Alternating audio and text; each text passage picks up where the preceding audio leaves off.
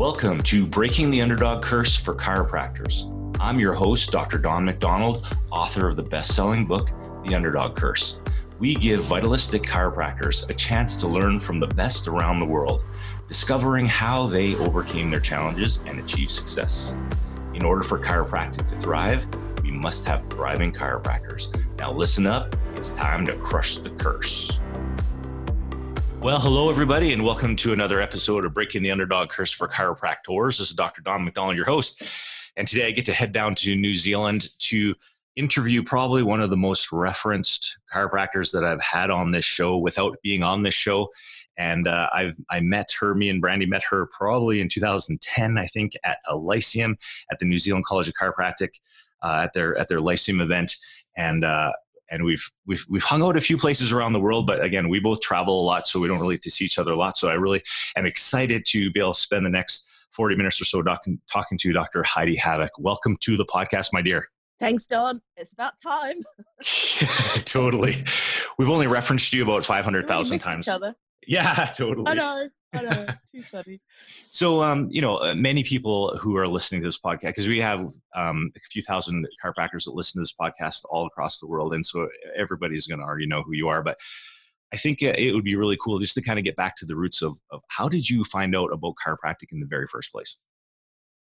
See, that's a bit of an a bit of an odd one when you ask it like that, because I always I always knew about chiropractic because my great grandfather was one of the first thousand chiropractors ever to graduate from Palmer College. But wow. I didn't really know what chiropractic was because right. I grew up in Norway um, and my dad's a medical doctor. So I very much grew up in the medical model. And so I just knew that I had this, you know, family background, but I didn't really, I didn't really know about it, if that makes sense. Yeah. Well, that's interesting because I, I remember uh, I, you were just recently, weren't you at Palmer? We were, me and Brandy. I took Brandy yes. to Palmer, and we were there a couple years ago. But I remember you going through the the mansion. I just saw it on Facebook. So that was that the first time you were back at Palmer, just to sort of see where your the, grandfather came from. Time. Yeah. So I was like walking the streets that I know he walked in 1920, and I was like, oh, it was it was a really quite a profound experience for me going there. Yeah, that's so cool. Yeah. So you just thought it was basically you just kind of knew of it, but you didn't really know much about it yeah, to me it was like, you know, and what my understanding at the time when I was growing up was that it was this glorified physiotherapist, and that's what it was. and then I ended up going to New Zealand because growing up in Norway, my, my mother was a Kiwi, so a New Zealander. So yeah. I went as a 20 year old, I went to New Zealand just for a, you know, six month visit to sort of revisit my roots. Yeah. And when I was there, I found out about the New Zealand College of Chiropractic and thought, hey, that's cool. You know, I've got that in the family. I wasn't quite sure what I wanted to do anyway. And yeah. so, yeah, I ended up, I ended up going to, uh, to the New Zealand College. So it wasn't one of those profound experiences until I got there, which was, you know, and then it was like, holy, you know, I, I just loved the, the philosophy. I'd actually studied philosophy at, at Oslo University before I left uh, Norway. Right. So to me, to me, you know, the, the way we think and what we think and how we think and what is truth and how do you find truth and discover truth and you know, to me that was all just so exciting. And sitting listening to Phil McMaster, who's now mm-hmm. the president of the college, yeah. he was our philosophy lecturer. I just loved it. And then I also really enjoyed learning. So I had uh, I had Bernadette Murphy was our science lecturer, and I was also doing my um, bachelor's in in science at the same time because that's just how the school was set up in those really early days because I was right. the second year through. You know what? And I, I love the learning. I um because I've interviewed a few people in those early classes uh, like Nick Laurie and and uh, and and it's funny because you were in the second class. Um, were you in, in Kelly class? Yeah. Were you in Kelly Holt's class or was he? No, he was in the first class. Kelly Holt was in the first class, and Nick Laurie and I were in the second class. Right now, it, it just because uh, you know, just to, to, describe that, you're the second year, right? And I don't think the school is that form yet. What was that like to go through education in a school that hasn't even really got their accreditation yet? seems a little scary. It seems crazy, doesn't it? But we just uh, um, the, the connection with the lecturers was so profound. Like you could feel that something was very special. We, we knew we were getting very um, special attention, if that makes any sense. Yeah like that you, you, could it, it came from their heart and soul and we, we knew it like it was just it was palpable so I, I feel like i got the best possible education i could ever get because i had you know three amazing lecturers that cared so much it wasn't even funny Right. And like they, they they seemed to genuinely care about us. They genuinely cared about the profession, and we just got this knowledge and wisdom. And then when we started to do the the actual practice, the practical components, so we'd gotten through three years, we then had another four or five chiropractors from the field, and again, unbelievable guys, eh? Just just no, we were so blessed. I, I feel we were really blessed. I mean, obviously there was more pressure on the first year that had to sort of pass all these exams for us to even exist, you know. yeah, totally. But, but that didn't come until about year five, you know. Right. Oh, Yeah. Craziness. That's great. So So the year ahead of us, they graduated only about five months before us because they had to sit all these exams. Right, and they just they just got peppered, right? So they they- they're like uh, they're warriors. oh, Hell yeah, so so so how did your um, knowledge of chiropractic kind of unveil? Was there was there a certain time where you kind of went, wow, like that when you look back, like that was something that was really eye opening, or or an aha moment in school, or was it over time? There were many of them over time. And and what i realized because i mean i always knew i was kind of book smart so that was you know kind of a given thing. I was i was good at it. But but what also started to unfold when i was when i started practicing and, and in the early days at the college was that i have this very strong intuitive side as well. And that was quite remarkable to me. Like i'm a bit of a like i did arts and crafts and stuff like that again also before i started. So i seem to have a bit of a balanced right and left brain if you know what i mean. Which is crazy But for a it was- researcher. it was quite remarkable. I know, I know. But then that's probably why I'm such a good communicator of it too. right. I'm not your normal one. but I started to sort of see all these changes and feel all these changes. Like I could almost, patient, patients would come in to see me and I could almost feel what was going on for them in my own body, going, Oh, yeah, you're here to see me because you've got that right sided headache that's blurring your vision. And they'd look at me and laugh, going, Yep, that's why I'm here. like weird stuff. Right. Yeah. And That- this is where my desire to understand how the hell does that work, you know? And so, did you like right after school and graduation? Did you practice for a bit, or when did you decide to kind of continue on your education to get your PhD? Well, this is also one of those funny stories. Do you want the uh, actual version or the? Uh... Give, Uh, it, no, give okay, us the actual righty-ho. version. Let's go with the actual version. Um, I did my studies with a loan from the Norwegian government, and I had at that stage married, and I had this is my ex-husband, Yeah. and he was two years behind me at the college. So we couldn't afford to pay his school fees without me continuing to study. So I continued to study postgraduate after I and unpracticed, but I had uh, two little babies at this stage as well. right. So I continued studying, so we couldn't pay his fees without getting this loan. So I continued to study. So I practiced full time and then studied part time. But while I was there, so I went back and did the psychology of education and the philosophy of education because I just loved education. And then while I was there, I bumped into Bernadette Murphy, who, had, who was our science lecturer at college, but she at this stage she had moved on because this is when the college was going through the financial issues, and they'd told their staff that well we can't pay you. so all volunteers. Poor, poor Bernadette was like, well, you know, she had, you know, two kids and like, well, actually, then I have to go somewhere else where they can pay me. So she went, she went, she went to Auckland University and she was now, so when I bumped into her and I was studying, she goes, oh, come, come do some research with me, do neuroscience. And I'm going, oh, Bernie, I'm not smart enough for that. Going, yeah, yeah, yeah. I remember you from school. You're way smart enough. And I'm like, no, I'm not. But anyway, she talked me into it. Too funny. Honestly, I would not have gone down this route if it wasn't for that woman. wow. And and I and I started doing research with her, literally to be able to pay my husband's, my ex-husband's fees Uh, for chiropractic for college. Oh wow. Yeah, yeah. And then I loved it. Oh, I fell in love with it. Oh my goodness. And that's just changed everything. What was it about the research that you really liked that you didn't know that you liked until you did it? Well, I was really good at it. yeah, there you go. I think that that's the thing, Don. I was just really good at it, and I could do it really well and very quickly, and it just seemed to be my brain just functioned that way. I was loving practice. Don't get me wrong. Like I had no plans of like my entire ambition with then continuing on and doing a PhD because obviously my ex-husband graduated from Chiro College and I didn't need to study anymore. Right. So so na- now it was a choice for me. But so so I basically did my PhD as a hobby, part time Oh, but full time, if you know what I mean. exactly. Uh, while raising two little babies, and of course I was the main breadwinner at that stage because he was only just graduated. And uh, but but doing this research thing, like we could see it on the screen. Like when I was doing the recordings, I could see the changes. And the changes that were happening in people were in the brain, not the spinal cord. And I just knew, I, I just knew this was profound. This was a really big deal. And this was going to change the way the world viewed what chiropractic was. But honestly, my entire ambition was to be Bernadette Murphy's research assistant. I had no ambitions for myself in any way, shape, or form when it came to this research gig. oh my God. That's funny. And so, eh, did it happen like, um, didn't you start working at the school before you had your PhD or something like that? Yeah, that's another funny story. Right? Yeah, because I'd heard that. I heard this story, but I want to hear it from you. so, so what happened was, um, I was, you know, try, trying to finish off my PhD, my hobby, you know, my right. brain science research PhD, and um, I get this phone call from Brian Kelly, and he says, "Hey, yeah, we need a new research director." and uh, we were thinking about you. And of course, the first thing I told him to do was to f off.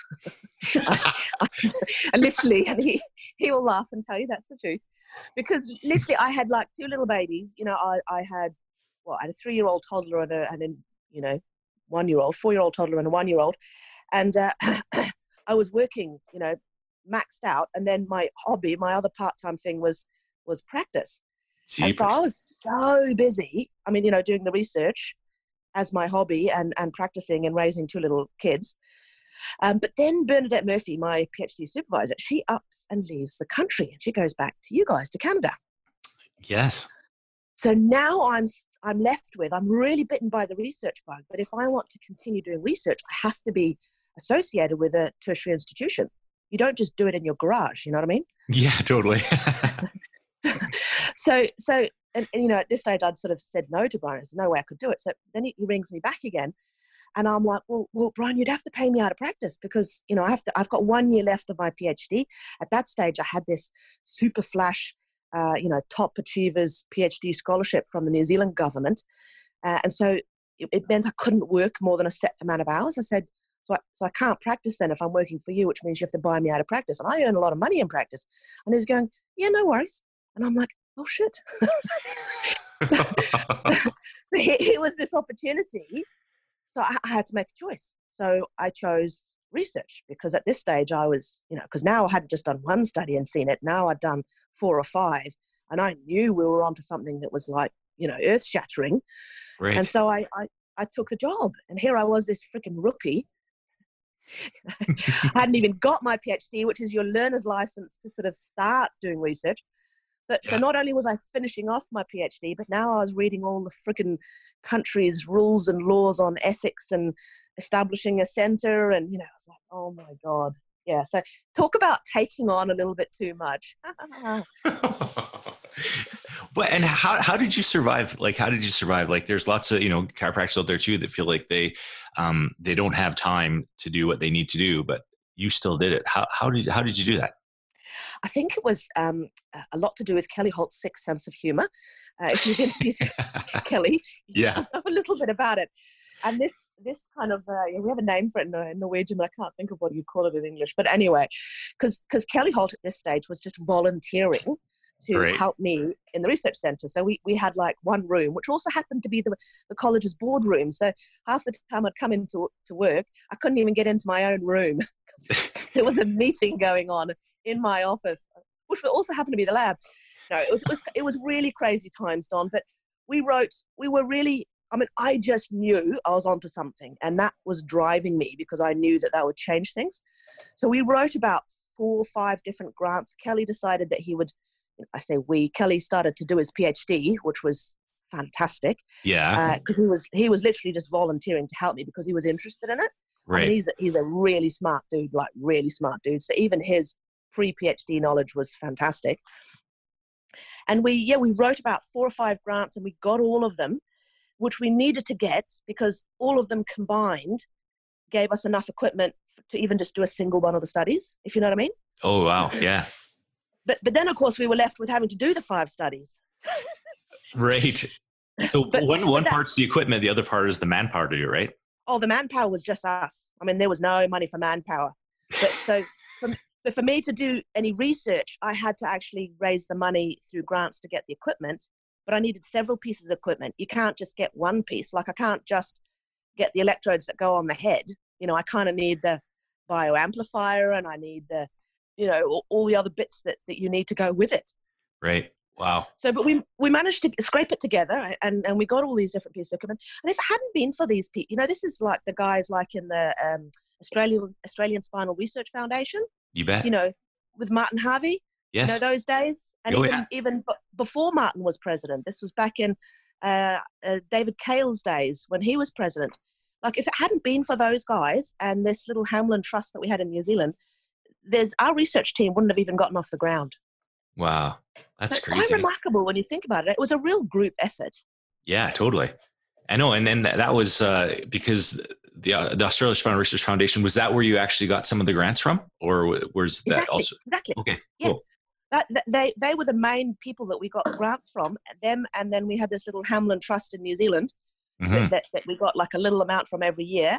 And so if it hadn't been for those ASRF guys in those early days, we wouldn't have got the equipment together to be able to do the research that we've gone ahead and done.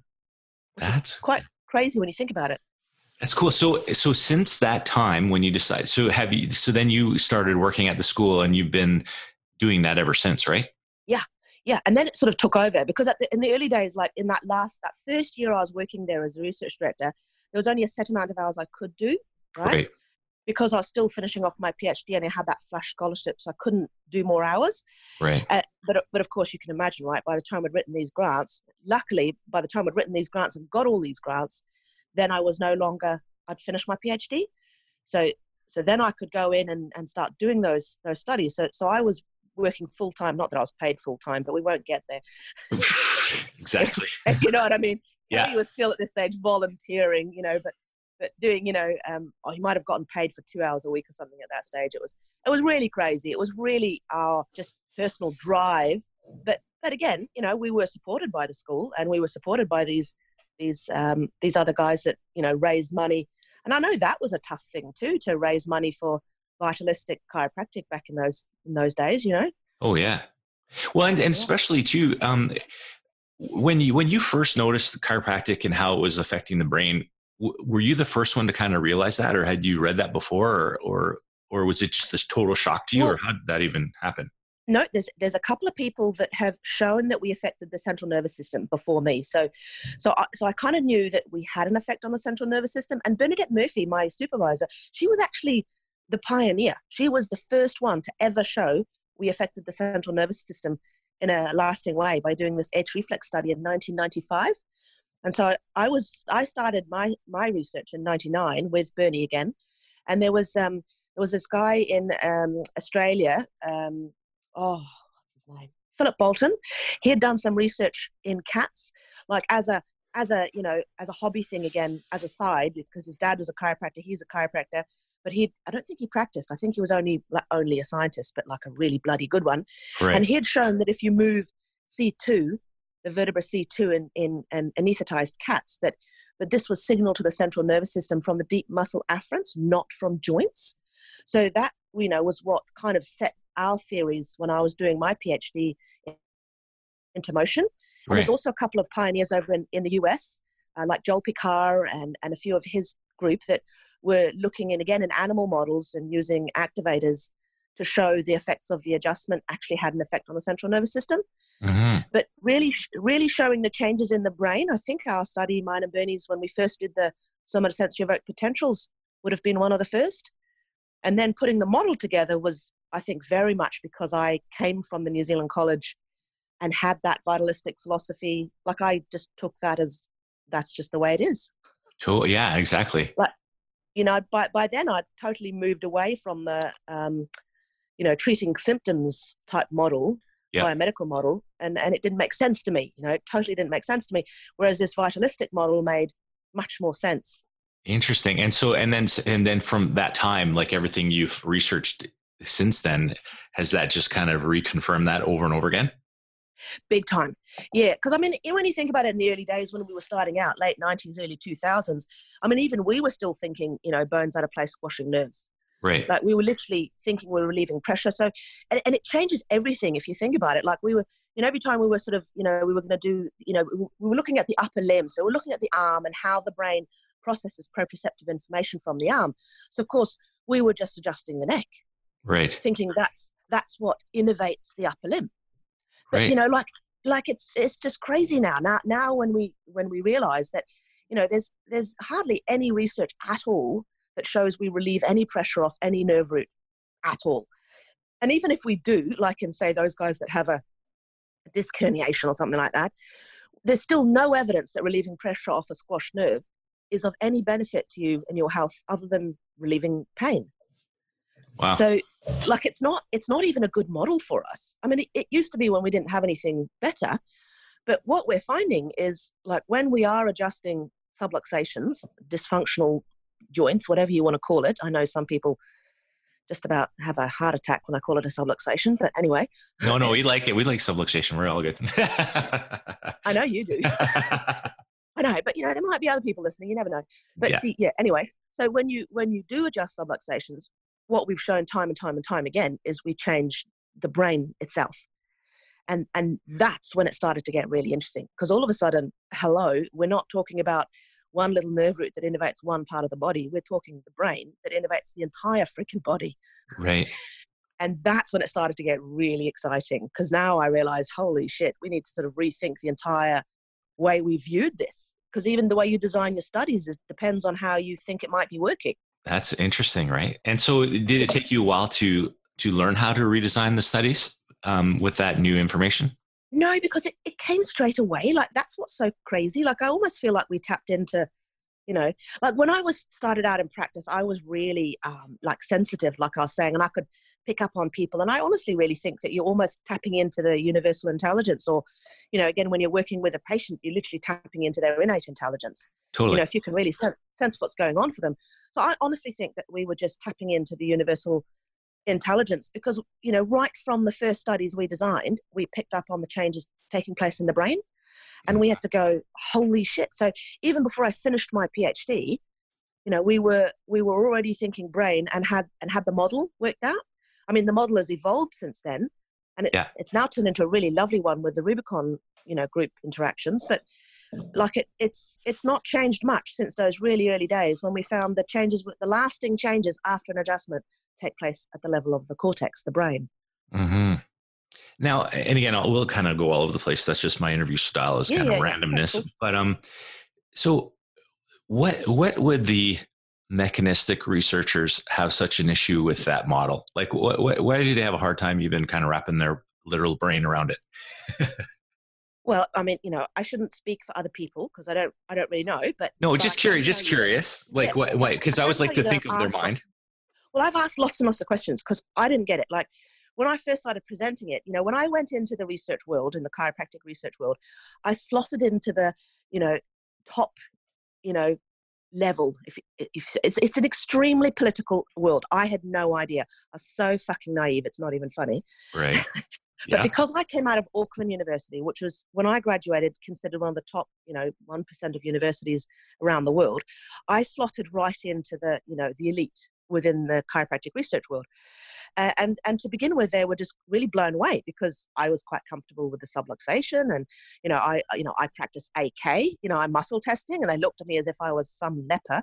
Yeah. You know, you know what the hell's wrong with you you know but then i was having all these personal experiences of being able to pick up on what my patients were feeling and muscle testing things that there was no freaking way i could find so i knew i was communicating with their bodies, their intelligent systems.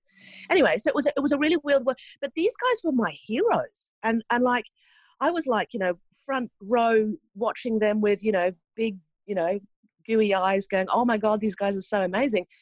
And then and then it sort of they started to turn on me, you know, because again this I, I was literally just telling the truth that I was telling them what the research findings were, but they didn't like it.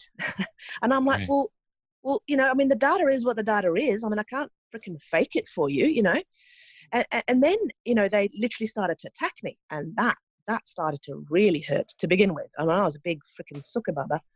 Well, I, big softy, and these were my heroes, and they were literally attacking me like I was not able to interpret my own research. I mean, that's the most hilarious one. Oh no, don't listen to me, who's done a PhD and spent 20 years doing this research. You know, listen to some, you know, chiro that doesn't have a PhD because they can interpret my research better than I can, you know. Wow.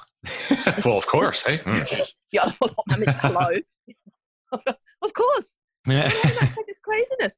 So what, what I've come to realize, you know, to actually answer your question is I think that, that the research findings that we've discovered and what I present as my truth, uh, it threatens their worldview. And because in their worldview, in that mechanistic world, you know, that I don't know, the body isn't intelligent, it's just a machine. And so I think they, they would have to turn around and admit that everything they've stood for for the last, I don't know, 40, 50 years was actually not true. And I think that's what makes it, I, I'm a threat to them because that's the only reason I can come up with that they'd be, that they'd attack me. You know, you, you're on your attack from a place of fear. Yeah. And, and so just my take on it. Just curious, because again, I'm not a researcher, but like we, we know we need the research. Um, you, we when you're doing your research, you have the brain model, right? How chiropractic affects the brain, and we know now that uh, we don't use the model where chiropractic puts pressure on the nerve. Um, no, because there's no evidence for that, and there's uh, lots of evidence that we change the brain. Right. Then, what is their model that they research? Like, what is chiropractic? Like, do you know what what their well, model? I'm not 100 percent sure, but I, I think they just skip the why. Like, they, they don't care, or the how. They don't care how. It's it's all about treating symptoms. Like I sometimes go and present at conferences, and I've shown beyond a doubt that we change the brain. And I'll get some of these scientists standing up going, "Well, who cares? Well, so what that you change the brain? I bet even if you slapped a fish around someone's head, you'll change the brain." And I'm looking at them going, "Are you fucking kidding me?" yeah. Because honestly, Don, the way I mean, if you understand how you affect the system, right. you can design better ways of actually helping people. Do, right. you know what I mean? Like the, the better you understand how it's how it's actually affecting their system, their brains, well, we can work out how's the best way then to affect their brains. Mm-hmm. What what we might find that some techniques work really well for certain brain dysfunctions, and some work really well for other brain dysfunctions. And wouldn't that be good for us to know? Totally. Do you know what I mean? Yeah, yeah. And, and and another another way of viewing it is, say for example, they just think it's spinal manipulation treats back pain, right? So if if if in their mind, then you just manipulate where it hurts, for example.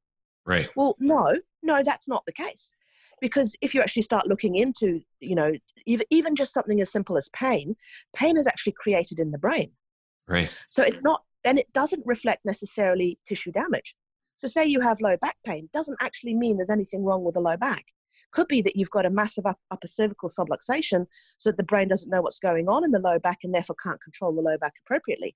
So you can manipulate the hell out of the low back, but you're not going to change the low back pain because it's a danger signal that the brain is creating, potentially because you've got an upper cervical subluxation and you don't know what's going on there.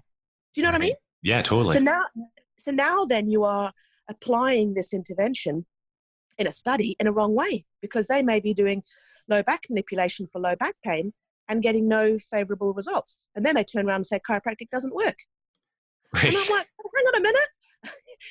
what if they weren't subluxated in the low back? What if they were subluxated in their upper cervical spine and you you missed it? You know, you didn't actually do that.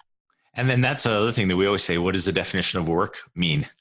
Right? Because the definition, the of, definition of what of of chiropractic working, like because yes. because working can mean it affects the brain it's still working but if you're defining it as a as a pain in a certain area and we all know if, if people yeah we can line up like 10 people and they can all have the same sort of thing and they all experience it differently so it's kind of yeah. it seems very hard to be able to have research totally linked just to symptoms when everyone experiences things so much differently oh it's extremely difficult but that's the other cool thing about finding out how it works and knowing that it has this neuroplastic effect because right. all of a sudden now it gives us a different way of defining whether an inter- uh, you know whether chiropractic care has actually had an effect and whether that's a good thing or not. Like we're getting clever and cleverer ways now of showing that we're having a positive effect on the central nervous system you know what i mean? And then all of a sudden that changes everything. Because it's like you say you can miss things as scientists right? We did this amazing study for kelly holt's phd in older adults and we looked at all these different measures of sensory motor function. So again like brain function that's relevant for older adults and fools. Yeah. And it was quite incredible because you know, we, we had all these, you know, amazing changes, right? Which was really cool. But then we also started to get letters from the people themselves thanking us for having done the study because they had all these other things that changed for them as well. And of course, we weren't measuring that. So research misses all of that. Right. So, so again, you know, you could have these people with low back pain that they've manipulated the low back and they've had no changes in the low back pain scores and then they'll say that chiropractic doesn't work for low back pain but you know they could have had all these other changes take place that then isn't picked up on. Do you know what i mean? Yeah because they're asking that question. Yeah and so that, that's the whole that's the whole point you know you've got to be open minded i suppose but you know I, for for for some people all they ever want to do is treat pain and that's that's kind of cool you've got to leave them to it as, as my uh, is my way of dealing with it. I just ignore the hell out of them and, and move on. Keep discovering the truth and share it well, that's and and so and, and again, uh, like this is a great example of uh, you know my book, The Underdog Curse, and, and feeling like you're an underdog. And so sometimes people take that underdog feeling and then they use it as an excuse, and then they just get paralyzed in their practice and they don't do anything. And other people use that idea of an underdog and actually use it as fuel. How how do you deal with that? Because you're at all these conferences and they oh, throw you under the bus all the time. Like, how do you deal with that? I very much use it as fuel. I mean, I've always had a bit of a, um, always been a bit of a rebel. I have a thing for, uh, you know, authority figures. Thank God. and and I very much, um, uh, I, I have this, you know, bleeding heart, and I've met so many chiropractors that have come to me in absolute tears after I've given a talk somewhere, like all around the world, come up to me afterwards and just said, "Look, you have no idea how much you mean to me and what you what what your research has done and how you're presenting it. And like you know i was going to quit practice or i was going to this that and the other thing and some pretty bad stories that you know like and, and like it just moves me to tears. So i know i have i know i have the the backing of the bulk of the profession that that have been squashed that have you know that that have been really squashed down into that underdog um, place Yep. And I know I make a difference. And I think that's when the big shift came from me when I actually became a better speaker too. Because up until then, I was more worried about sounding like I deserved to be on stage. Right. if you know, you know, I mean, I was never, never dreamed of doing this stuff. So for me, it was like, you know, it was, it was horrible being, you know, center stage and but but once i started to see the lights going on in people's eyes and realizing that i made a difference to them then it became about them and not about me and all of a sudden it, it just it just got easier. That's the huge thing right? When it always when it becomes about them because again when we're all nervous about speaking or nervous about that that's usually our our issue right? Not and it's my stories. Yeah and it was yeah. my shit you know? Like I, I think i actually had this big hang up from when i was five and moved to norway because you know we actually lived in england before before that. I was born in new zealand you know you'd never believe it but and and anyway and and it ended up moving to Norway when I was five years old. And, and for the first uh, six months of of uh, being in Norway, I c- couldn't speak the language, obviously. And and uh, the teacher, you know, you don't normally go to school in Norway until you're seven. So she was really pissed off that she had this five year old girl who the principal had said it was fine because I obviously needed to learn the language. So, but anyway, so for the first six months, the teacher that had me, her way of of being pissed off with the with her her boss was to just not speak to me for six months. So I was completely isolated and alone. And I had this, from, from then on, this massive fear of not being understood because that meant isolation and, and real loneliness for me. Yeah. And I, and I did a whole lot of NET treatments, I, you know, those neuro-emotional technique chiro things. Yeah. Because I, because I had such fear of public speaking. It was insane. Because what I figured out is I was speaking a different language again. I was speaking science. I wasn't speaking you know, normal chiropractic language. Right. So I had this it, you know, horrible. But it's again, it was my stories. So mm-hmm. once you can break free of those stories, it's very, very liberating, you know, because now public speaking, it, again, like it's, you know, every time I, you know, I have that same, you know, like the fear hits you, but, but I realize, well, I'm not five years old anymore and I am speaking a language that people understand, you know, and it's, it's almost like a strength now because I reckon that's the reason I've spent so long getting good at translating the science because it meant so much to me to not be isolated. You know what I mean? Yeah, and you care so much about it. You want it to come across well. And I think that's better than someone who doesn't really care and would just get up and just because they would be more just tell everybody else what they think, not like really try to figure out how they can package this information in a way that chiropractors could actually take it and use it. Yeah. So so that's that's exactly what I mean. So so one of my biggest, you know, um, you know, traumatic experiences when I was when I was a child has now become my greatest strength. Yes. And I, and I really like that. And I think it's, you know, it's, it's, we can repackage some of the shit that goes on in our own heads and actually turn our weaknesses into our strengths. And I think that's a real positive note. Oh, totally. Yeah, no, I think that's uh, that's that's totally inspiring. Now, um, so chiropractors out there um, that you know a lot of them are familiar with your work. Uh, some might not be. Um, what kind of studies are you kind of excited about that might have just come out or are coming out that you're pretty pumped up about?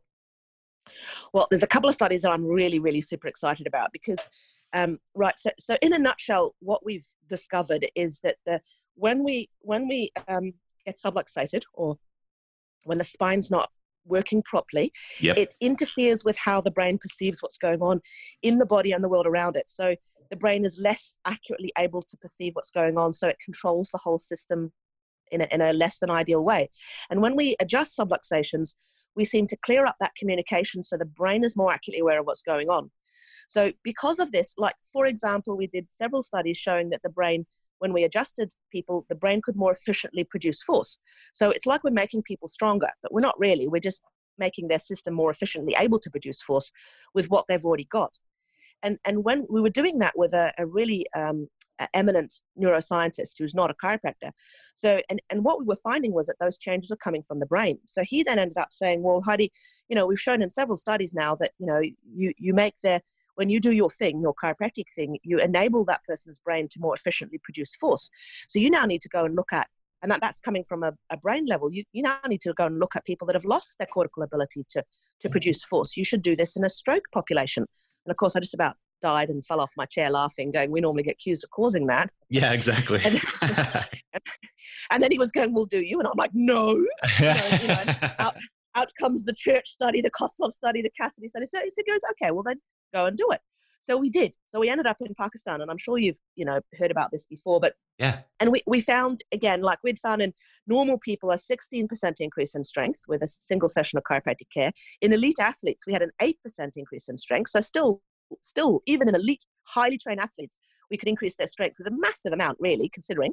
Yeah. And then we went and did these guys in in uh, in Pakistan, these stroke victims, these chronic stroke victims that that had you know still had difficulty moving their lower limb, and they had a 65% increase in strength. So, and I, That's you know, huge. honestly, I still get goosebumps to this day. 65% increase in strength. But of course, the question then is like, this is where it comes down to clinical research versus basic science.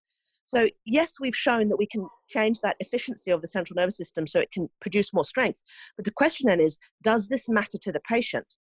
So, you know, that's when you have to go back and do a clinical study. And that's what we just recently did. We sent the team back again uh, earlier this year, and, and they did a four week intervention period. So they got chronic stroke victims again, they got four weeks of chiropractic care. And this time we're measuring, you know, like, can you move easier, get up better, using obviously proper, validated, reliable uh, um, uh, measures. Yeah. So we had like you know the the physios at the hospital setting where we were. They were the guys doing all of these proper Fugl-Meyer tests and stuff like that. So really, really exciting because you know if we start showing clinically that the changes that we're seeing in the basic science studies, the neuroplastic effects on the brain, if we show clinically that these are a positive thing, then you guys in Canada won't won't be denied the you know, our ability to talk about to talk it. about it on your websites. it won't, it won't be on the forbidden list. We have the forbidden list. it list. won't be on the forbidden list. That, that's exactly correct, Don. Excellent. so, and, and I mean, you know, and I and I get all of that. So I, and I know where they're coming from, but it's it's almost a little bit hilarious. But, but yeah. That's so that, that's that's one that's really cool. Another one that's really close to my heart is at the same time we, we've we've uh, we always try we're trying to we're trying to do three things at the same time like raise money that's kind of my job do the research as, as, as, much and as fast and as efficiently as we can but also train phd students and, and master students. Yep. So we had this one awesome we've got four awesome ladies doing their just finished their masters and starting their phds one of them did hers in adhd children and showed that you know there was an in, improvement in reading speed in these kids.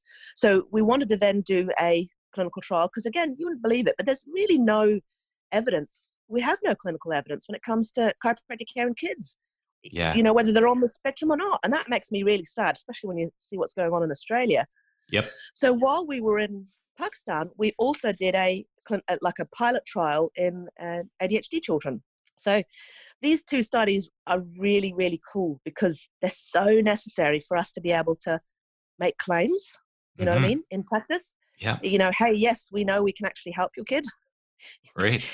but you, you can't do that without the clinical trials. So, so we, we, we at least managed to raise enough money to go over there and study, study it, to collect the data, but we haven't yet got enough money to analyze it. So, so we're trying, we're trying to fundraise at the moment. That's good. And we'll, we'll talk about that at the end on how people can participate, but keep all you listeners out there, keep, keep a note because we, we're going to ask you to help, help out in a way at the end, but that's really cool. And actually, going back to that stroke study is funny because when I was describing chiropractic to uh, one of my uh, practice members here, it was about a year or so ago, and I was talking about how we're, you know, as chiropractors, we increase efficiency of the spine, nervous system, and the brain. And he goes, um, he goes, well, he said that's actually how you increase horsepower in an engine in a car is you just increase the efficiency. And I'm like, yeah. that's pretty cool. So actually, we're increasing your horsepower, baby. So, and and I mean the other cool one that I like is because we know we've changed this particular part of the brain called the prefrontal cortex, which is really the seat of our intelligence. So what yeah. we're really doing is we're making people more intelligent. right, better humans. but but but be careful. Do not claim that in in Canada at the moment because we haven't done those clinical trials yet. Okay. No, no, no. We yeah, we won't yeah. say anything. Again, that's on. I don't know if that's even on the forbidden list, but I, you know, to be a better human, I don't think they've listed that one yet. But I think I don't think we can claim that one yet either. not quite yet. But I'll just be careful with that one. On, there, yeah, there actually is there actually is research. Like I mean, there's a study that's that's showing that we. Any, no, anyway, look, uh, that that I, I won't go down that rabbit hole. Anyway, ask me another question. now everybody's going to be like, "Oh, what's that? What's that?" What, um, what you meaning? so um so eh, like right now in the future kind of I, I know and why don't we talk a little bit about this because I, I, really i saw this you doing this on facebook and I, I wanted to participate and it was about adopting a phd student because you know we have kind of finite resources in chiropractic and you know we, we all say yes we want to donate to research and, and and all that kind of stuff but if you can actually help produce a, a human a human a better not a human yeah. but like a like a researcher um, they can well it's not research. and it's and it's not just a researcher you know don it's like someone who sees the chiropractic the way we see it and i think that's what's so unique. Like kelly holt and i are you know two of the only researchers on the planet that see chiropractic the way we see it and i think it's because we see it this way then we ask those kinds of questions. So we're right. not asking questions like because research is all about asking a question right? We're not asking questions does does chiropractic treat back pain any better than you know physiotherapy? That's not the kind of question we're asking. Right. we're, we're literally asking questions like does chiropractic make you a better human being? Does it improve yeah. your intelligence? Does it actually make the brain work more efficiently? How does it do that? Why does it do that?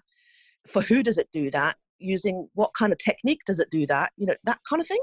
So right. we ask we, we view the world differently. But i think we view the world like most chiropractors view the world. That's what i think makes us so unique Right. And why don't you tell the listeners a little bit about your idea on adopting a PhD student, just so they can get the backstory behind that? Well, it's it's it's breaking my heart watching. Like I've watched these five, you know, amazing women do their masters, and it's it's a lot of work, mm-hmm. and that's just doing your masters.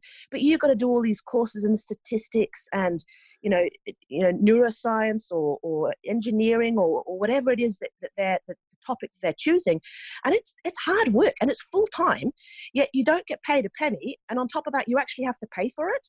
So right. then they're now moving into their phds which is a four year full time commitment if you're doing it. That's a lot of time out of practice. They've got you know young kids and families and husbands and and, and like you know it just breaks my heart to watch them. I've done it but i'm i'm crazy you know? Thinking, well you would appreciate you know, the help too probably. Well probably what, what, the reason that I did it right. And I know that it's because of us that they want to do this themselves and they see the importance and value of it. But it's such a huge sacrifice. And I just feel for them. And I thought, well, if we could at the very least raise, say, 35 New Zealand, 35,000 New Zealand dollars per year, it makes a tiny dent. It, you know, it pays some of their fees and gives them a little bit of extra money. So at least, you know, we can make a little dent on the finances for them as they are doing, you know, this massive sacrifice for the whole profession. So, so my thought then is, look, there's got to be others out there. Like we, because I have this Haavik research company, which, you know, is the only reason I can do what I do. Like yeah. there's no way I could afford to do what I do if I hadn't created that company, which is thanks to my husband that came into my life. Because right. at that stage, all I was doing was giving everything away, and I yeah. had no money, and I couldn't even pay my kids' music lessons, if you know what I mean. Yeah. And he comes and it goes, There's got to be a better way, Heidi. you actually need to look after yourself. And I'm like, hmm, what a novel concept. yeah, totally. Anyway, yeah, anyway, so, you know, because of that now, and the Haavik Research Company is going quite well, and I've got a whole lot of resources for chiropractors if they want to know what the science says on a topic. Because I used to get hundreds of emails going, you know, what's the science on this topic and what's the science on that topic? And stupidly, I'd reply to everybody, you know, which took a hell of a lot of my time. Yeah. But anyway, now, it shows where your heart always has now, been. what was that? It, it, shows where your heart has always been, though. Like that's where your heart oh, was, right? It's what I want to do. It's what yeah. I. It's what I want to do. I want to share. But there is a better way of doing it, and that's yeah. what I've learned. Like if I don't look after myself, I'm going to be useless to everybody, right? Yep. And that's that's the part Don that I didn't get before. Like I, I always had this story again in my head that if I if I made money for myself, I was being selfish. Yep. And that that was a bad thing. So, but now I realized I'm actually better. I can be a better resource for the profession if I am self-sufficient, right? Yep. If I if my needs are taken care of, then I can be more of a resource for everybody. So, so anyway, so we have all this. We, you know, Kelly Holt and I have put together this resource library online. So we've literally gone through topic by topic by topic, and we keep going through more and more topics so that chiropractors know what's available. What does the research say? How do you talk about it? You know, and especially you guys in Canada that get so much trouble, we'll, we'll talk you through all of this research on the brain and, and also explain what you can and can't say and why, if that makes sense. Yeah, totally. And then we make these wonderful little whiteboard animations. These are the ones you've got to be careful with in, in Canada. We, we, we're going through um, Australia, the UK, and Canada. They have much stricter rules on what you can and can't say in external marketing. So we've got, you know, safe to advertise in Australia materials, safe to advertise in the UK materials, because of course these advertising agencies don't agree with each other anyway. So you can say different things in different countries. Anyway, I won't go there. But anyway, so we have right. this big resource library with these awesome little whiteboard animations. All of it is evidence based. All of it is based on the research. It's all this vital. based on this vitalistic brain based chiropractic model as well. All of it's safe to use in your own offices. There's nothing wrong with that in any country. Mm-hmm.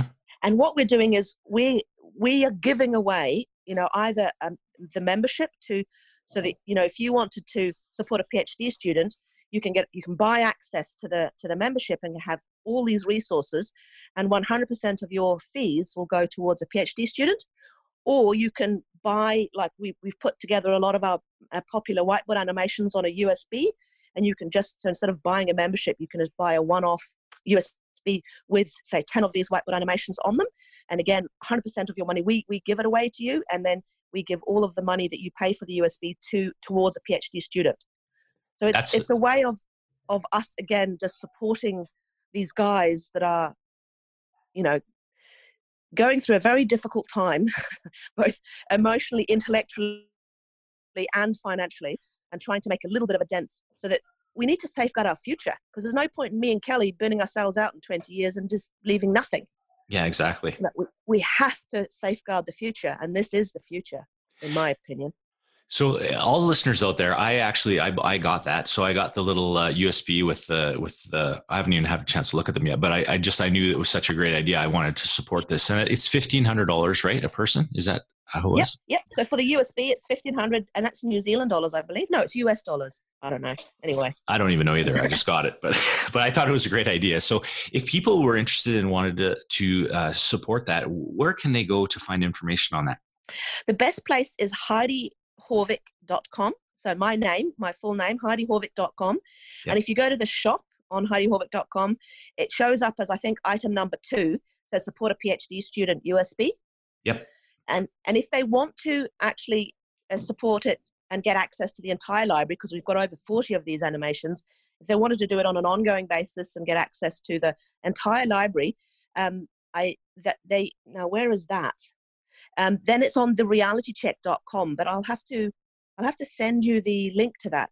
Okay, John, if you send me the link, then I can put it, it off the top of my head. Yeah. Okay, and then for listeners out there, I'll put it on uh, drdonmcdonald.com just in the show notes. So uh, Heidi, if you send that to me after the call, then I can I can put that in there. I'll send you both links so that you know people can do a one-off or they can do an ongoing or you know monthly or whatever they want. Okay, that's perfect because I think that's just so important. Like, because we've always we've always supported, especially the um, Australia Spinal Research Foundation. I've always donated money there, but I think this is actually even this is this is kind of cool because you actually kind of invest in a person who's like going to be you know have a whole you career, are. right? And and these these ladies are they're they're super bright and they're really onto it. Like uh, one lady, uh, Jenna Duehr, she finished her master's degrees while she was doing her chiropractic degree while she was oh, raising geez. two little children uh, and her husband was also doing his masters with us and, and, and it was her husband jens that did the adjustments for the stroke study oh my so it was jens so, that went over so these guys are just amazing and like you know they're really good chiropractors too and so it's like you know to, but but but she's so freaking bright. I wanted to you know do a phd but you know like it's a real big ask to say hey can you just, you know, uh, not earn all of that money and instead go and do all this, you know, nasty work for, for four years full time and just give up all that money for your kids and your family. And hey, on top of that, you've got to pay for it, you know? Yeah. Like even, even this scholarship, it's peanuts compared to what she can earn in practice. Right. But she, she is an asset for the future. Yeah. You know, another lady, uh, Alice Cade, has done. Um, she teaches at the college, and she's she's she just took over teaching all the neuroscience right? No neuroscience degree, but she, she's that bright. She took over teaching all the neuroscience from me and Kelly because we were so, so busy doing the research. Great. And she's now doing her PhD. Super wow. fucking bright. She was the one that did the ADHD study, you know, yeah. and that's why we've gone on and done that. So, like, I could go on and on. Like, this, another girl did um, this qualitative research looking at vitalistic chiropractic. Phenomenal, phenomenal woman, Tanya. This other other lady, Aisha, did you know, super, super br- bright woman in Australia. She did her master's in um, autistic kids and got like, you know, top, top grades, the top grade you can get. One of her reviewers said, This is the top 10% master student I've seen in all my 20 years of of uh, doing, you know, of, of um, wow, doing research master's projects. You wow. Know, like these are really, really clever people, but it's a huge, big commitment to, to you know, to take four full time years and pay you know with no no income like unless they're practicing on the side which is what they're doing to survive yeah. like yeah. it's like we should really be paying them $150,000 a year if you know what I mean well, yeah I know in, in, Denmark you get paid a salary it's it's crazy you know and it's like oh we're never going to get anywhere yeah. if we don't fund our own future Exactly. And these guys are the sizzle manizzle, you know what I mean? Yeah. The sizzle manizzle of the future chiropractic. I like it. cool. The well, shizzle manizzle. Chisel manizzle. We'll, we'll have to may trademark not be a saying, but you know. It sounds good. It hopefully is now. cool. So, um, you know, I just uh, love having you on the on the podcast, and, and it just um, just in kind of coming into the closing time here.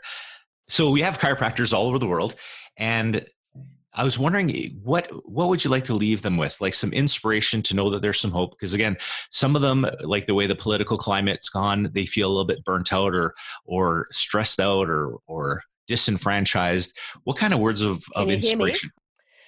So what I'd like to leave everybody with is that everything that we've found over the last 20 years of, of neuroscience research is that chiropractors, when they adjust subluxations in people's spines, it improves that practice member or that person's brain's ability to accurately know what's going on in their body and the world around them so that they can function better, they can adapt better, they can respond more appropriately to what's going on around them.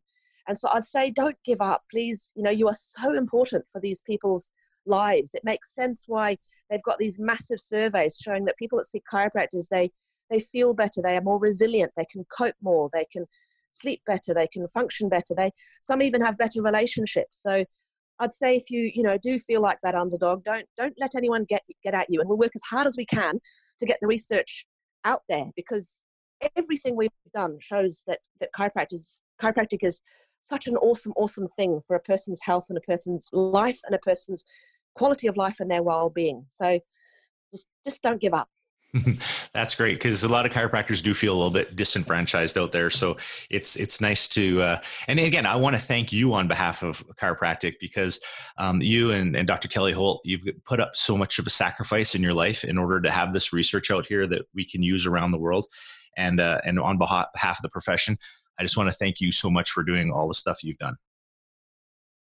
Thanks, Don. I appreciate that. It has been tough, I can tell you that. now, just for a fun little question to end off with, um, if you were to be able to zip back in time, I call it my Terminator question, and and go zip back yeah. in time to right when you graduated from school, and you were able to give yourself some advice. What advice would you give yourself back then? I would tell myself to slow the fuck down. excuse, excuse the language. I don't know why I was so driven on such a high speed. Like I, yeah, I would have, I would tell myself to slow down, smell the roses, enjoy the journey. I'm learning that now as a, you know, 45 year old, but you know, I wish, I wish I'd done it a little sooner. That's great. Okay. Well, um, I'm looking forward to seeing you at the wave. Um, anybody who's out there. Wait. And then where are you heading after that?